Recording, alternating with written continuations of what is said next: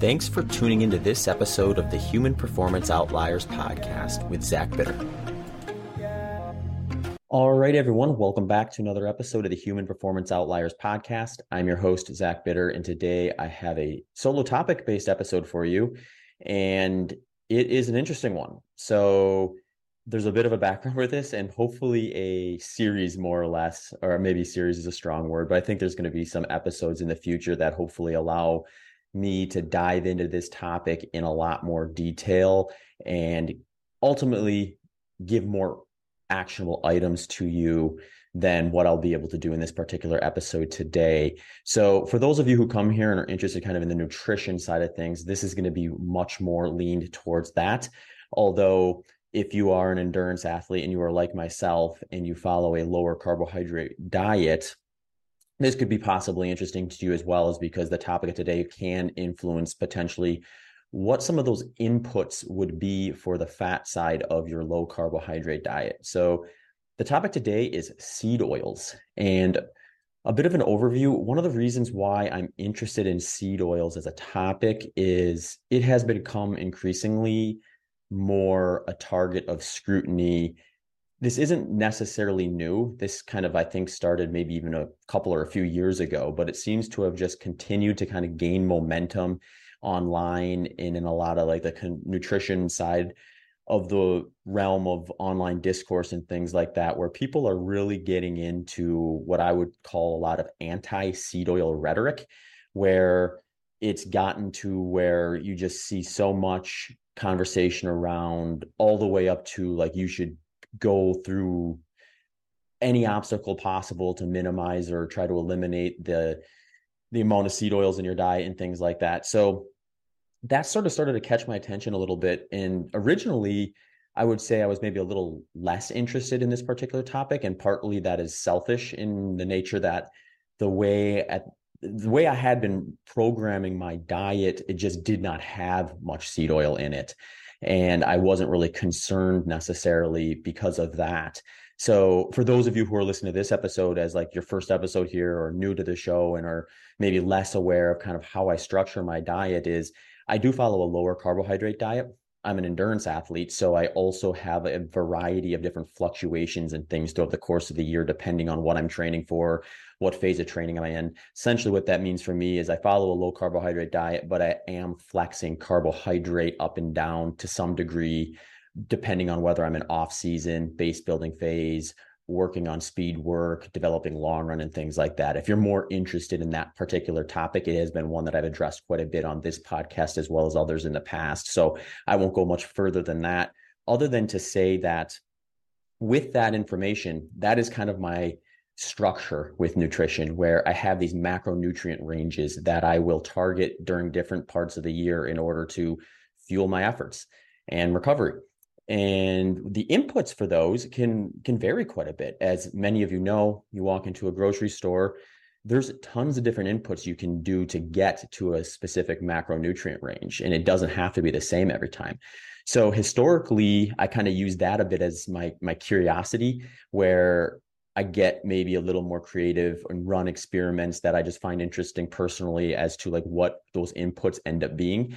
And with that, over the course of essentially at this point, almost 12 years, I've done everything from mostly plant based to mostly animal product and everything in between for those inputs to get there. And that has been where I probably tested things out and played around with things and changed the most over that decade or so. For me, when I start to hear things like avoid seed oils or include this, avoid this, avoid that, if it's a potential input, I do want to know to some degree if that's something I should ever consider as an input of any kind or something I should maybe avoid as an input, as they say, because I think like these things are uh, just worth considering when you're putting together your diet. Because ultimately, what I'll end up doing is once I come up with like an idea of how I kind of want to do do this is I will run it through an app like Cronometer just to confirm that those inputs are also you know checking the boxes for the micronutrient things like that and essentially fact checking myself to make sure that those macronutrient ranges are where I want them. And then I'll run that for a while until I get bored with it and then I'll switch it to something else. So it's a uh, it's it's definitely worth for me anyway to know kind of the the do's and don'ts around some of those inputs out there. Uh, at this point, I really do want to know is a seed oil something that I should be mindful of when doing those inputs, since essentially fat is a big component of my diet. So if you look at me, since I follow a low carbohydrate diet, fat is going to make a bigger portion of my intake than the average person following a moderate to high carbohydrate diet. On top of that, I'm also an ultra marathon endurance athlete where there are times where I'm burning 2x or 3x my resting metabolic rate. So then on top of that, I'm also intaking a lot more based on my lifestyle. So something like, is this fat source good or bad can carry a consequence for someone like myself. So here we are at with seed oils. My first thought with it, or I guess what got me on this topic now more or less was I have had episodes in the past where seed oils were a topic or became a topic. And if I go through that catalog I would say on balance, it leans heavy towards anti seed oil conversations where the way it's addressed is more warning against them than saying, hey, this is something that could be included in a healthy way of, of planning out your nutrition. So I actually came across some information that started to counter a lot of the common points that I have seen online on this podcast and on other podcasts that I found to be very interesting to the degree where like I thought they were very much worth considering.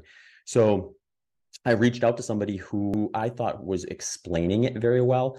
So another thing I try to be mindful of with that is finding out from a person who can explain it to me in a way that can be easily understood, but also get into the weeds with the topic if possible, so that if someone who has already looked at this topic and gone through some of it, they're not just bored from a bunch of introduction type stuff but also can explain it in a way where if someone's really new to this and they're just simply like, hey, I'm going grocery shopping tonight. Should I be looking at the label and making sure there's no seed oils in this product or not? And still come away with some actionable items and things like that. So there's a guy online, Nick Hiebert, who uh, is very much someone I would consider a person who has dove very deep into this topic. And his rhetoric around it is very clear and deep. So, in terms of finding someone who could better explain it, there isn't that many options. And I invited him on the show because I'm like, well, let's just talk about this. Let's dive into some of these topics that are popular around seed oils and just go through what you found and let's hear some of those counterpoints. I want to put those out there. And Nick's response was, yeah, we can do that, but I would prefer you to bring on somebody who actually thinks seed oils are a negative when it comes to including them into your your diet program. So here's where things get interesting. Nick wanted someone to come on the show and essentially rebut or give any counter arguments they might have to his criticism towards the anti seed oil points that are being made out there. So we could have a live packaged back and forth to the degree where at the end of the episode, there wasn't necessarily as much opportunity to have the conversation bleed out into a bunch of different channels and create this situation of essentially whack-a-mole where you know people are countering something nick said on a different platform and he didn't that person wasn't there to actually do it live on this podcast. And i just thought like that makes sense. That's a lot cleaner. It, obviously we probably don't get to uh, any sort of 100% conclusion for everybody out there but we get a lot closer if we bring two very competent people with this topic into the same room conversing with one another going back and forth countering each other's points. We could at least get to the end point between those two higher level knowledge people around this topic. So i went on to twitter to try to figure out a way to facilitate that and i made a post and i'll just read the post actually so you can kind of understand how this all is sort of laying out and I just wrote, I'm planning a podcast episode with Nick Hiebert at the Nutrivore. That's his handle on Twitter about seed oils and their role in diet. He takes the stance seed oils are not a significant independent concern for public health.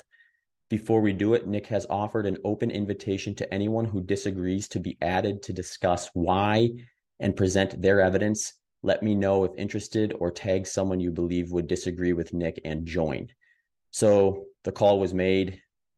Where things got really interesting was lots of people had opinions about who should join and a lot of people who they thought should join had a lot of opinions about nick. So long story short is um, nick is very direct. Nick is not going to sit there and essentially let things get distracted, change directions. He's going to try to get right to the point, and he will be very conf- confrontational to do that because he wants the proposition that he laid out there, which I'll read again. Seed oils are not a significant independent concern for public health. He wants the pushback on that, and he wants the evidence to see that. So uh, it can be um, it, it, it can be like a, an uncomfortable situation to be in if you're getting pushed back live on that sort of thing. Um, there's also, you know, I've heard, I heard everything essentially. I heard people say Nick is mean, he's a bad faith actor, he's a liar, this, that, and the other thing. So, you know, I guess more or less typical Twitter's type stuff for the most part, as far as I can tell. I mean, I looked into it a little bit, and Nick's definitely like no stranger to insults and things like that. And to be fair to Nick, like there's plenty of insults levied towards him as well. So I don't know that it's necessarily a one way street with that. Either way, uh, all of that is besides the point if we're trying to get to a conclusion with the proposition that Nick said.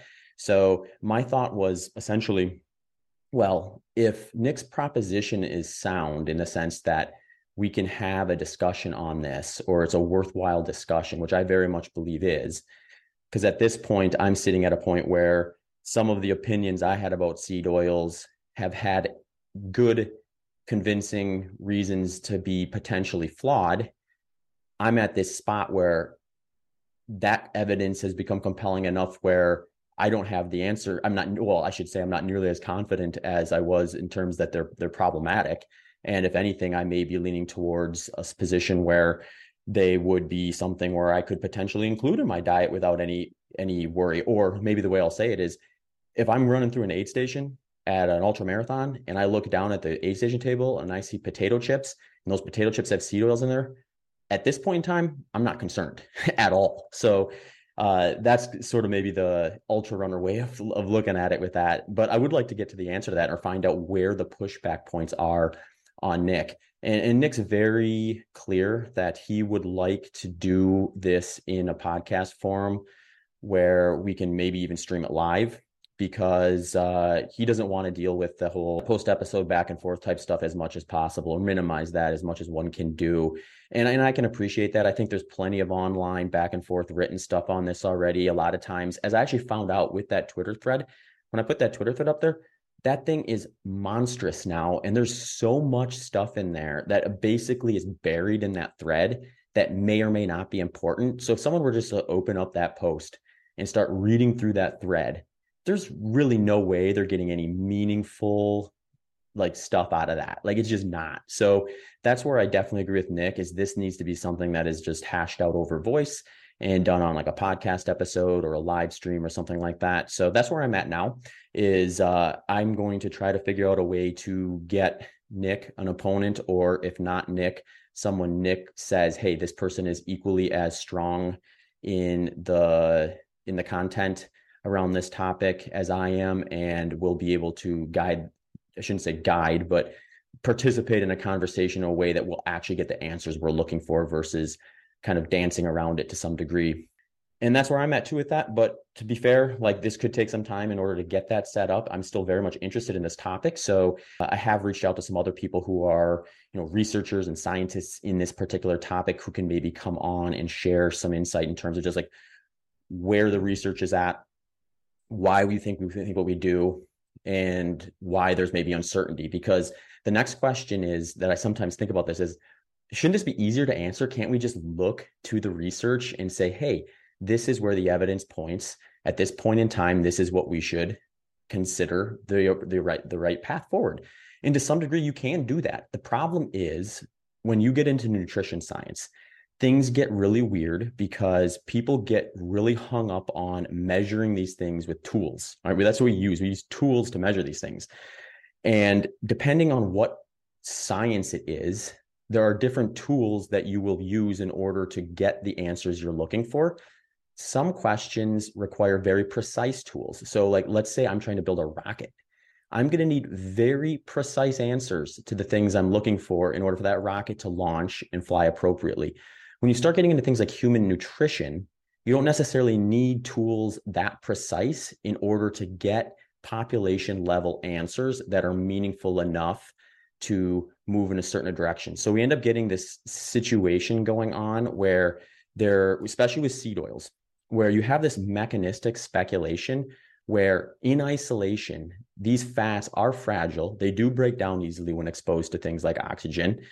However, this doesn't appear to translate into indisputable clinical relevance. So it's one of those things where there's like this mechanistic thing that everyone agrees on that on the surface looks problematic but then when it's put into the real world we don't see that actually occurring so that just sort of highlights some of the stuff that we as humans likely don't know and can't necessarily account for when we see stuff like that. But really, I want to have someone come in who can explain that much better than me and do it in a way that's much more understandable and maybe clarify for you why that's not a problem or is a problem and all the stuff that kind of goes into that. But in the meantime, it just fuels the fire around this because there's a lot of words that get thrown around when it comes to seed oils, things like rancid, toxic byproducts, fragile, oxidation, words that just drum up emotion that I find find tend to be sort of irrelevant, but also like very, very engaging in terms of, like I said, the field emotion that occurs when they're used.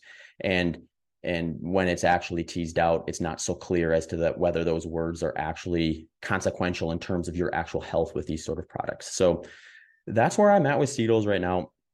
If you listen to this episode and you want to share it or you want to maybe participate in it in some sort of way feel free to reach out. Like i said i am going to continue the search to find nick someone who feels like they can push back on his proposition in a way that will actually further the conversation to a degree, at least on this podcast. And also in tandem with that, I'm going to be looking at some other people who are actually researching these things, these lipids and things, and get a feel for where they're at. Because oftentimes I think when you get these people on, they will share with you exactly where the science stands today, but they're very much still looking for answers themselves. And I can find it really interesting to hear what are the questions that these guys and gals have in terms of uh, what we do and don't know, or essentially maybe an easy way to say this is like you can ask them a question like, if you had unlimited funding and could do a study to find out something more about this particular aspect, what would that be? And just really get into it with like where are the big questions in this particular thing that can maybe help guide you? Because at the end of the day with some of this stuff it's it's both complicated and simple because practically speaking do you need to eat seed oils to a large degree? Like do like I can go into the store and buy a bottle of vegetable oil or I can buy a bottle of extra virgin olive oil. I could see someone saying hey I'm going to take the precautionary principle here and buy the bottle of virgin uh, extra virgin olive oil. But I don't think that necessarily is an answer to the problem at all because eventually you're going to get to a point where I think it does become an issue where people find that they need to be looking at food labels and finding out if there's a vegetable oil in there versus something else and overthinking things and overcomplicating things and essentially fear mongering to some degree, which is why part of the reason why I'd like to get to the bottom the bottom of uh, this particular topic. I also think another reason this sort of thing ends up becoming a bit more of a of a topic is because you can take almost any food from what I experience and there's someone out there who just doesn't have a good experience with it. So like you get into the anecdotes of anything around seed oils and it's like, oh, so and so had like massive diarrhea or something from eating a seed oil or you know this that or the other thing. So yeah, I mean there's probably a population of people out there who just for whatever reason have a hard time with it and should probably just avoid it for reasons like I've said in the past, which is like you've got a lot of options to choose from. If one of them is giving you a digestive issue, then perhaps choose something different. I mean, take me for example. Um, I don't have any digestive issues that I'm aware of from seed oils, but if I eat like if I eat mushrooms, especially if they're uncooked, I get the worst stomach ache. Like, and it's like within 30 minutes after eating it, and it's like a wrenching stomach ache. So I test this every once in a while, like every couple of years, I'll try it again and just see. You know, so far, it just hasn't been something that I've included in my diet in any meaningful way because I just don't want to deal with that. So does that mean mushrooms should be avoided by everybody? Absolutely not. Most people, lots of people love them, enjoy them, do quite well with them, don't get stomach issues from them. So uh, they eat them, and I have no problem with that. I'm not gonna like go online and start this anti-mushroom rhetoric thing because I personally don't do well with them, but I, all that is just to say, like, yeah, I mean, I think there is probably going to be some people who just for whatever reason will want to kind of keep something like this out of their diet for individual purposes. Like I said, let me know if you have any questions, comments, suggestions around this. Until then, you can look forward to a lot of the episodes coming up that are unrelated to this, as well as maybe some down the road that are specific deeper dives into seed oils. Also, if you'd like to get a little bit ahead and dive into some of this conversation before I get around to putting out more detailed episodes on this topic, there are some pretty good spots to kind of start with, especially if you want to pair with some of the episodes I've done in the past about seed oils. Those are a couple that I would recommend right out the gate. One is Nick's actual write up that he did a while back that actually counters a lot of the points made on my podcast in the past and it's just on his website, the Nutrivore. The title of it, if you just Google this, you'll find it, but I'll also put a link in the show notes. It's called A Comprehensive Rebuttal to Seed Oil Sophistry. And there he goes through quite a bit of stuff on those.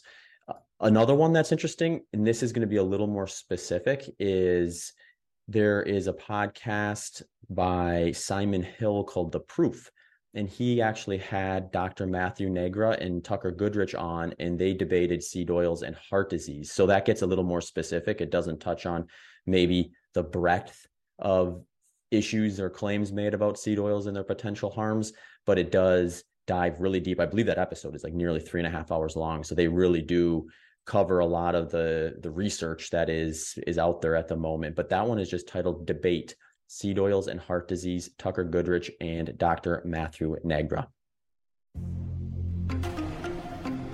Thanks for tuning into this episode of the Human Performance Outliers podcast with Zach Bitter.